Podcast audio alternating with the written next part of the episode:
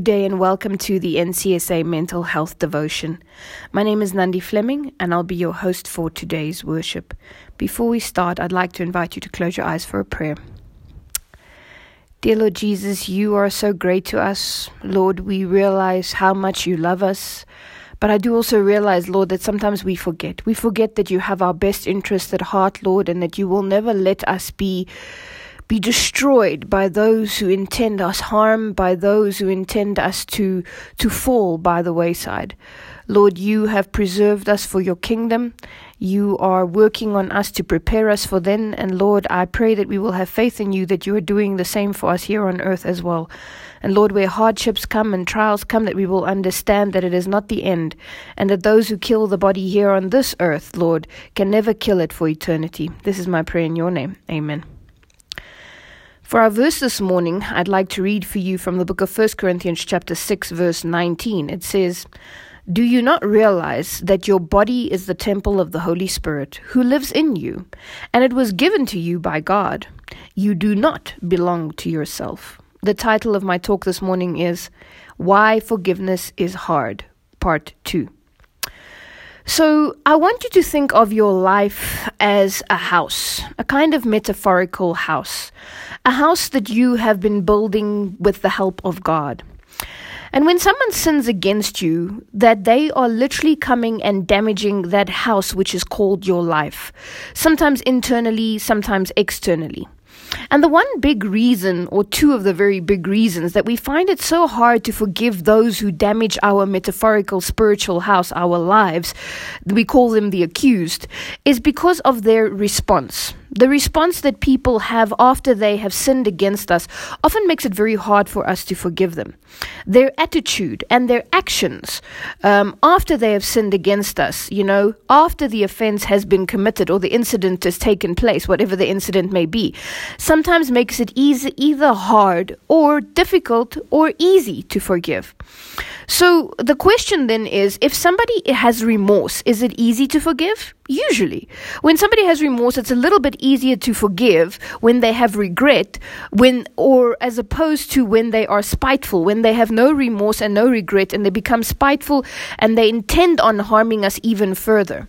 You see, forgiveness is not easy when the accused, the person that has hurt you, is not remorseful. But I want to remind you that when somebody hurts you, when somebody hurts the temple of God, which is you, that they are also destroying and hurting something that belongs to God. And God, as a matter of fact, becomes what we call the first plaintiff, the first person to bring a case against the accused, against the person that has hurt you. Because your house, your life, your body belongs to God. Your body is his temple, as we read in 1 Corinthians 6, verse 19. So when somebody hurts you, they are hurting the property of God. They are damaging the property of God. And God will bring a complaint against them. And God requires from them that they confess. In other words, that they admit what they've done, that they repent. In other words, that they stop doing what they have done, um, and and to stop, you know, damaging his property and breaking his laws, because it is through his laws that they are breaking that they are hurting you. So, remorse is really a prerequisite to the removal of their guilt and final punishment by God, as we've learned in previous talks. In other words, they need to be truly repentant and sorry and have remorse for the thing that they have done towards you, the property of God. For God to truly remove their guilt and their punishment. For God to remove the penalty of sin, the wages of death. Now, despite the case that God has against them for damaging his property, it is also natural for you, as the property, to expect the person who has hurt you, the accused, to confess or to own up, to repent, to change themselves, to stop doing what they've done, and to fix the damages. That is to show remorse. But this doesn't always happen. Some people who have hurt you or damaged you as the property of God do show remorse, but then others do not. Some people are very spiteful. And what do you do when they don't show remorse? When they do not confess or repent or offer to make up for the wrongs that they have done? Um, do you then decide to say you will not forgive them? What happens when they refuse to fix your house? When they refuse to admit that they've broken your house? Or when they keep trying to break it even after you and God have put it back together again? Um, and, and when a person is in this place, when a person um, experiences the accused not wanting to admit that they hurt you, not wanting to take responsibility, to, to offer to help, to fix, to, to correct the wrongs, and they keep breaking and cur- keep hurting you, it is definitely much harder to forgive this person than the person who is willing to sit down and say, I have wronged the property of God, I have broken it, and I need to stop doing it, and I am remorseful, and I am sorry, and I would like to help to fix it. So, this is what makes it hard or what makes it easy. Another thing that makes it hard or easy is the damages that have been caused by to this house of God, to your life and to your your being, as we could call it.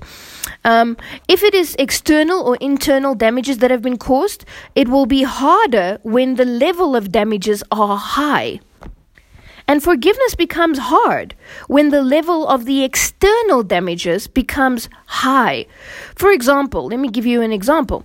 If you have suffered in your life maybe loss of property due to the wrongdoings of other people, maybe even life has been lost, somebody has died, you have felt a fear for your safety, when relationships have come to an end because of the interference of other people. In other words, when these people have externally damaged you, the property of God, by damaging things within your life, by, by their wrongdoings, then it becomes especially hard when these damages are high high, as I've mentioned. So, for example, it is easy to forgive somebody when they're gossiping against you because the damages, you know, might not be as high if the gossip is just nonchalant kind of office gossip, you know, making you out to be, I don't know, something that you're not. In other words, when they're telling white lies against you. As opposed to, for example, if somebody has cheated on you, somebody who's been in a relationship with you cheats on you, then the damages are higher. And then it's going to be harder to forgive this person. Also, it's a little bit easier to forgive when the person takes responsibility and offers to rectify the damages that they've done versus just ignoring it. Um, you see, remember what we said. The first plaintiff has already laid a charge for the external damages to his property, which is you. God has already opened up a case in the courts of heaven against anybody and everybody that has ever hurt you. And if they do not do what God demands, if they do not confess, if they do not repent, and they do not come to him and ask him to, to fix what they messed up, then God will hold them guilty. Then God will not remove that eternal punishment that they will receive. So the first plaintiff has already laid a charge. But this does not remove the damage. It doesn't remove the external damage. It doesn't fix the external damage. So basically, what happens is, is that it just becomes so much harder when we are still here on earth and we are still sitting with the consequences of the pain and the hurt that people around us has caused us to experience in our lives. I think, for example, of an experience that I had, um, and, and this is not in terms of somebody hurting me or damaging anything in my life, but I was one day driving in a car with somebody, and this person was driving. He was the, the driver in the vehicle and, and had stopped. And, and as he was about to pull away, he reversed into a car that was in the parking lot. He looked around to see if anybody was around, and then he just drove off with no intention of stopping, leaving his details, telling the person that he was the one that damaged the car, um, that that he was the one that needs to be called in order to fix the car. And, and I think in this sense, it, it, it kind of demonstrates how it is more difficult when damages are high versus damages is low. When somebody is willing to fix external damages versus, you know, ignores them and just walks away as if they had no, no role to play in that which has hurt you, which has damaged your life. But even more difficult than external damages that we suffer because of the wrongdoings of other people is the internal damages that come together with the other things. You see, when we are hurt by people around us, there is a damage that cannot be seen. Internal damages where our thoughts and our emotions are, are scarred. We call this pain. Many of us walk around with pain that has been caused by people outside of us. Um, and this basically happens when your spiritual house you, your body, you, your being has been violated by somebody, then there is internal damage that takes place. And the experience that you have when you have this kind of internal damage is that the first thing you experience is an emotional reaction where you are shocked by the fact that, you know, this person has done what they've done. And then over time, you, it develops into feelings of sadness and irritation and anger. And then if it's not fixed, if, if, if this pain, this internal damage is not fixed, then it starts to affect your mood and you end up becoming bitter and resentful and harboring hate and revenge. And then you truly start doing what the Bible recommends we should not do when it says, be angry but do not sin in your anger. The Bible is something that it's called justified anger. And we, we rightfully become angry, but when our anger goes over into a mood that affects our entire being, then our house starts falling apart, not because of the damages that have been done on the external part, but because internally we have been damaged and we have not healed. So it's extremely important that the internal damage be recognized and not ignored an accused, somebody that has harmed you, may, you know, sort of try and compensate for the external damages to your life that they have caused. They might try and make up for whatever they did. But they can never, they can never fix what happens internally. They can never heal the sadness, the irritation, the anger, the mood, whatever it is that you've experienced internally. That is something that only you and God can deal with. And God has already laid a complaint against this person because he is the first plaintiff. He says, not only have you damaged my house on the outside, but you have damaged my house on the inside. Um, and you need to, and, and God comes and He says that, you know, these damages against His property, this person needs to repent and confess that they have not only damaged the person externally, but internally as well. And, and, and there really is something called in, in our human courts of law here on earth, something called punitive damages, where basically you can sue somebody for the emotional damages that they have caused by the crimes that they committed against you. It is basically a payment or a repayment that is awarded to you over and above the compensation for the actual damages that they've caused. It's a compensation for your mental anguish, your shame, your degradation, or any other hardships that you have suffered. And basically, why I'm saying this is, is because I want you to realize that in the court of law of God, God sees the emotional damages that you have suffered while here on earth when people have hurt you. He doesn't just look at the external damages, you know, whether it's broken relationships or whether it's loss of job, whether it's loss of income or whether it is physical damage to your body, whatever it may be. But God looks deep inside. And as the first plaintiff, as the first person that accuses this person that has harmed the property of God, he asks them to, to, to pay for the punitive damages. And the way that he asks them to pay is by confession and repentance. And if they do not do this, then they will cover the guilt. They will ca- carry the guilt and the eternal punishment of eternal death at the end of the day if they do not do what God demands for the damages that they have caused. So I want to just bring it to your attention that God right now sees your pain. He understands what you have been through. He understands the pain that you have felt because of the hurtful things that people have done towards you. He understands how you feel when people are spiteful, when they have no remorse. He understands how it feels when there's external as well as internal damage. And he is also angry because of it. As a matter of fact, a case is open because of this. And unfortunately for us, we are not satisfied with this. A lot of times we are not satisfied with the fact that God has g- accused this person up in heaven. And we want to often open up what we call a second case here on earth. A, er, a, a case where not just God is accusing the person, but where we also can accuse the person, where we can become the second plaintiff and open up another case it's almost as if it's not enough that justice will be served at the end of this world. But we want justice now. We want payment now. And it truly is your choice if you want to start a second trial here on earth right now. And this trial would probably be a trial where you will be part of the jury, where you will decide the punishment of the person. Um, the choice is really yours to lay a claim against the accused, to lay a claim against those who have hurt you, demanding compensation for external loss, demanding compensation for emotional loss that you have suffered. In other words, basically what you're doing is by laying a complaint is you are demanding what is called restitution. You are wanting the accused person to reimburse you either through service, money, sorrow, confession, repentance, whatever whatever it may be, you have your own ideas in your mind as how you think they will be able to pay for that which they have done against you. And maybe they would be willing to pay, maybe they might not. You see, the thing about opening up an earthly case is, is that you cannot force them to pay as much as you've opened up a case. And even if they were to do what you demanded them to do in order to sort of kind of make some kind of recompense for the, the damages that you have suffered, the truth is really that the accused can never truly fix or make up for your external or internal damages. Because you can think about it this way think about anything that has happened to you. Can it ever truly 100% be fixed by anything the accused does, by anything this person does? No. You see, the reason we want them to pay is because we want them to suffer as much as we have suffered. It's kind of like revenge.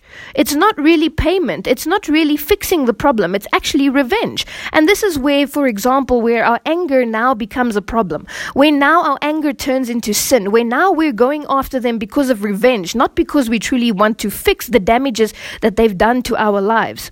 And we need to realize that it is only the great physician that can truly fix that which is broken, that can truly bring back all the damages that we have ever suffered in this life here on earth. And ask yourself honestly will anything that they ever do or say truly heal or compensate for that which they have done wrong towards you? It is true that when they do have remorse, when they do confess and they stop doing what they're doing and they try and make it right, that it does make it easier for us to forgive them. But it doesn't really fix the damage. You see, it really is your choice if you want to open up a case. But my question is, what is that case really doing? Is that that earthly court case that you're opening up, wanting the person to to sort of carry their own burdens, to to pay for the damages they've caused, is it really going to fix what needs to be fixed? The other choice is to forgive. By the definition of what we've been looking at at some of our previous talks of forgiveness, the forgiveness that we as humans can offer other humans, the forgiveness of nasa and kafar in the Hebrew, those words basically mean that forgiveness benefits both you and the accused. This forgiveness that God calls us to do is going to benefit not just the accused, but it's also going to benefit you. It benefits the accused by you releasing them from the guilt. You lift the burden of emotional guilt from their shoulders from what what they have done. You also basically cover the payment of the damages that they have done. So, in other words, you release them from the payment. They don't have to do anything to try and make up for what they have done. And it benefits you. Why? Because you basically take responsibility then for your own home. If you release them from the guilt and you release them from paying for the damages which they have done, then you are basically saying, now I'm taking responsibility. In other words, I am carrying the guilt, uh, the burden. I am covering the cost uh, with God as my help in order to fix my life, in order to fix that which is broken and to heal that which has been hurt. In other words, you basically, when you forgive somebody, you are saying, I will carry the burden and the cost of fixing the damages that you have done myself with the help of God. This is basically what forgiveness entails. So, forgiveness is really for your benefit. Because if you do not forgive, your own house remains broken. If you wait for somebody else to come and fix which they have broken, you might be living in a broken home your whole life. I think about the internal and external damages of life. And I want you to take a moment to think about the pains and the hurts inside and outside of your life which you believe other people have caused. And I want to use the metaphor of this house, of your life being a house, to explain it a little bit further. If somebody breaks the door of your metaphorical house, are you going to leave the house with a broken door until the one who damages it comes and fixes it? No, you're going to fix it yourself because what if they don't come and fix it? What if they refuse to fix it? What if they refuse to admit that they were the ones who broke it in the first place? Are you going to then live with a broken door for the rest of your life? And unfortunately, we all tend to walk around broken people because we expect the accused to come and fix it. We expect them to come and somehow heal the pain, to rectify the wrongs which they have done. And some can try, and it might help a little bit if they're willing, but some might never do that. And then what? Then you will still be broken on the inside and on the outside. You see, forgiveness is the decision that you make to take responsibility to fix your own life, to fix your own home, no matter who caused the damages. Not to expect the accused to fix it, but to basically release them from that responsibility. If they are still willing to try and help, then praise be to God. But if they are not, you need to take that responsibility. So forgiveness is really for your benefit. It will be be so much easier to forgive once your life is no longer affected by the damages that has been caused. Let me explain. If you fix your home, then basically you will not be looking at that broken door for the rest of your life.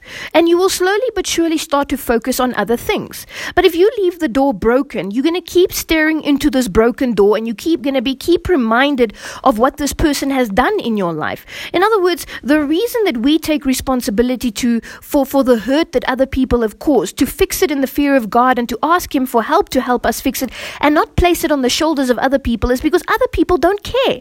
Some people don't care. Some people enjoy that our homes, our lives are broken and, and they go on happily with their lives, leaving us in the mess. So we need to take a responsibility for fixing the mix because when our homes become whole again, when our lives become whole again, then it will be so much easier to say to the other person, you know what? I, I, I completely release you because me and God, we've sorted it out. You don't need to feel guilty anymore about it. You don't need to come and, you know, make right what is wrong. Um, we have done it already, myself and God together, because this house belongs to me and this house belongs to the Lord. And this is truly what nasa, the, the word in the Hebrew, means. It means to lift the burden of emotional damage from the accused and to carry it yourself with God's help. This is what it means to kafar. It is to cover the payment of external guilt on behalf of the accused, with God's help then to rebuild your life and to, to, to pay for that yourself. After all, your life belongs to you and it belongs to God. And God is going to help you. Not only is He going to help you to rebuild, not only is He going to help you to heal and to, to carry the burden of the pain and to, to fix that which has been broken, but He has already opened up a docket, a case against the accused. And no matter what the accused does here on earth, when that final judgment chair is pulled up, if the accused has not truly, you know, repented and confessed and changed their ways, if they have not truly become remorseful, then they will carry the penalty of guilt, the, the, the forgiveness of salah. God will not then offer them the forgiveness of salah, the forgiveness that only God can offer. He will not remove their guilt and He will not remove their punishment of eternal death. After all, remember that your life belongs to God. You are His asset, His investment. Um, it is as much His responsibility to help you to fix your broken home and to accuse those who are breaking it as it is yours. But he will only start working on your home if you give him permission. And this is the important part. A lot of times we try and fix our broken homes on our own. We try and work through the problems of life on our own. And God says, but where am I in the in, in, in this all? You know, do I not have a say on how we rebuild the home and how we fix the home and how we make it beautiful again? And we need to invite the Lord into our hearts to say, Lord, there has been damages by myself. There has been damages by other people. Help me to rebuild. And, and we need to forgive people. We truly do. Because you see, it's going to benefit us, irrespective of people's response, irrespective of how they react. We should really um, try to forgive. And remember what forgiveness means? Forgiveness means to fix the building yourself and to release them from trying to fix it somehow. So the question is to forgive or not to forgive. If you do not forgive, your house remains broken because you are basically saying, I'm not going to take responsibility for what other people broke. If you do forgive, it means you are taking responsibility and releasing them from having to rebuild your life. And then some people will offer to help to build, let them. Others will not, let it be. And remember, in no way does your forgiveness make this person that has hurt you free from that which they have done. What do I mean?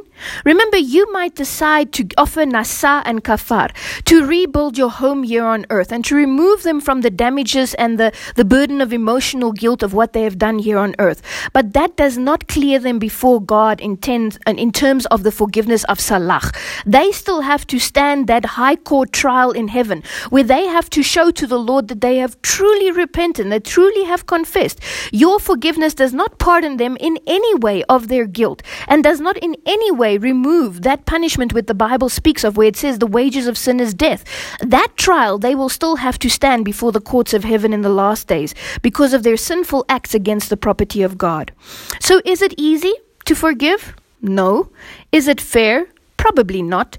But is it necessary? Yes, I believe it's necessary because unless we personally, with the help of God, deal with the internal and external damages that other people have caused, we will carry it for the rest of our lives. We will have to suffer even more here upon this earth, living in these broken homes, emotionally broken, physically broken on the outside, if we do not choose to forgive and take responsibility to fix that which others have damaged. May God bless you and give you mercy as you travel upon this road of life, that you will be able, in the fear of God and in His strength, to do this by His grace. May God bless you.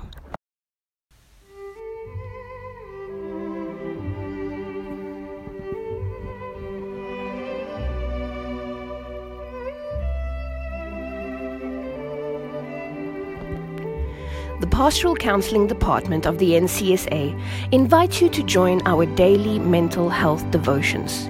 You can subscribe by WhatsApping the word yes to plus 2783 Broadcasts will be sent out directly to your phone each morning at 8 a.m. Topics are centered on biblical and psychological guidance to achieve good mental health and a balanced lifestyle despite the trials and crises of life. If you are interested in receiving these daily WhatsApp audio devotions straight to your phone, then WhatsApp the word yes to plus two seven eight three six five eight four two nine six. And now, may your darkness turn to light as the Sun of Righteousness rises with healing in his wings.